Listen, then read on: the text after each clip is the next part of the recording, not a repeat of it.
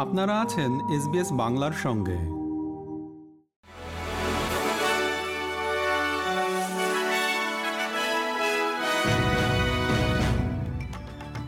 SBS Bangla.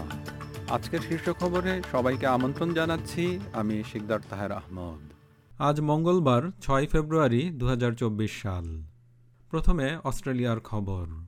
Cancer ধরা পড়ায় এবছর কিং চার্লসের অস্ট্রেলিয়া সফরের পরিকল্পনা নিয়ে সংশয় সৃষ্টি হয়েছে। বাকিংহাম প্যালেস জানিয়েছে, ক্যান্সারের নিয়মিত চিকিৎসা শুরু করেছেন রাজা, আর তিনি জনসমক্ষে তার সরকারি দায়িত্ব পালন থেকেও বিরত থাকবেন।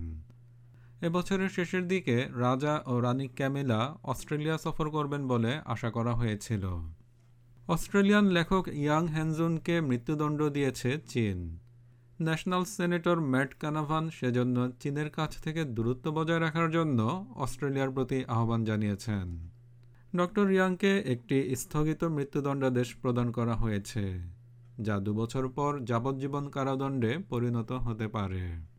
চরবৃত্তির অভিযোগে দু হাজার উনিশ সালে তাকে আটক করা হয়, যে অভিযোগ তিনি ক্রমাগতভাবে অস্বীকার করেন।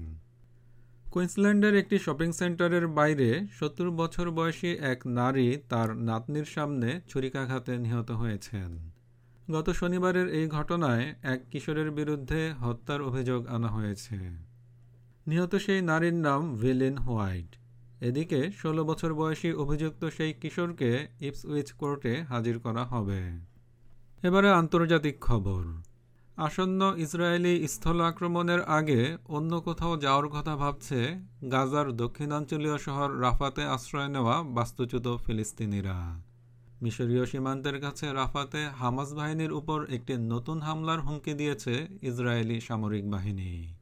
এর আগে এই এলাকাটিকে তারা সহিংসতা থেকে পালিয়ে আসা বেসামরিক ব্যক্তিদের জন্য একটি নিরাপদ অঞ্চল মনোনীত করেছিল।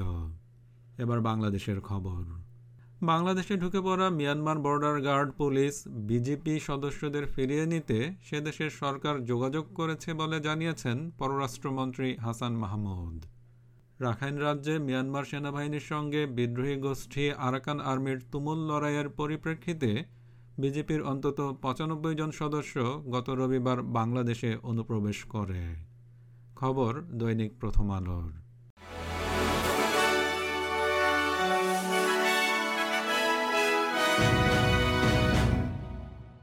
শ্রোতা বন্ধুরা, এই ছিল আমাদের আজকের শীর্ষ খবর।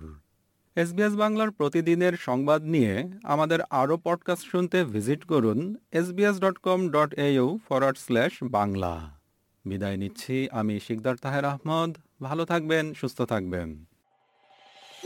এরকম স্টোরি আরও শুনতে চান, শুনুন Apple podcast Google podcast Spotify কিংবা যেখান থেকেই আপনি আপনার পডকাস্ট সংগ্রহ করেন।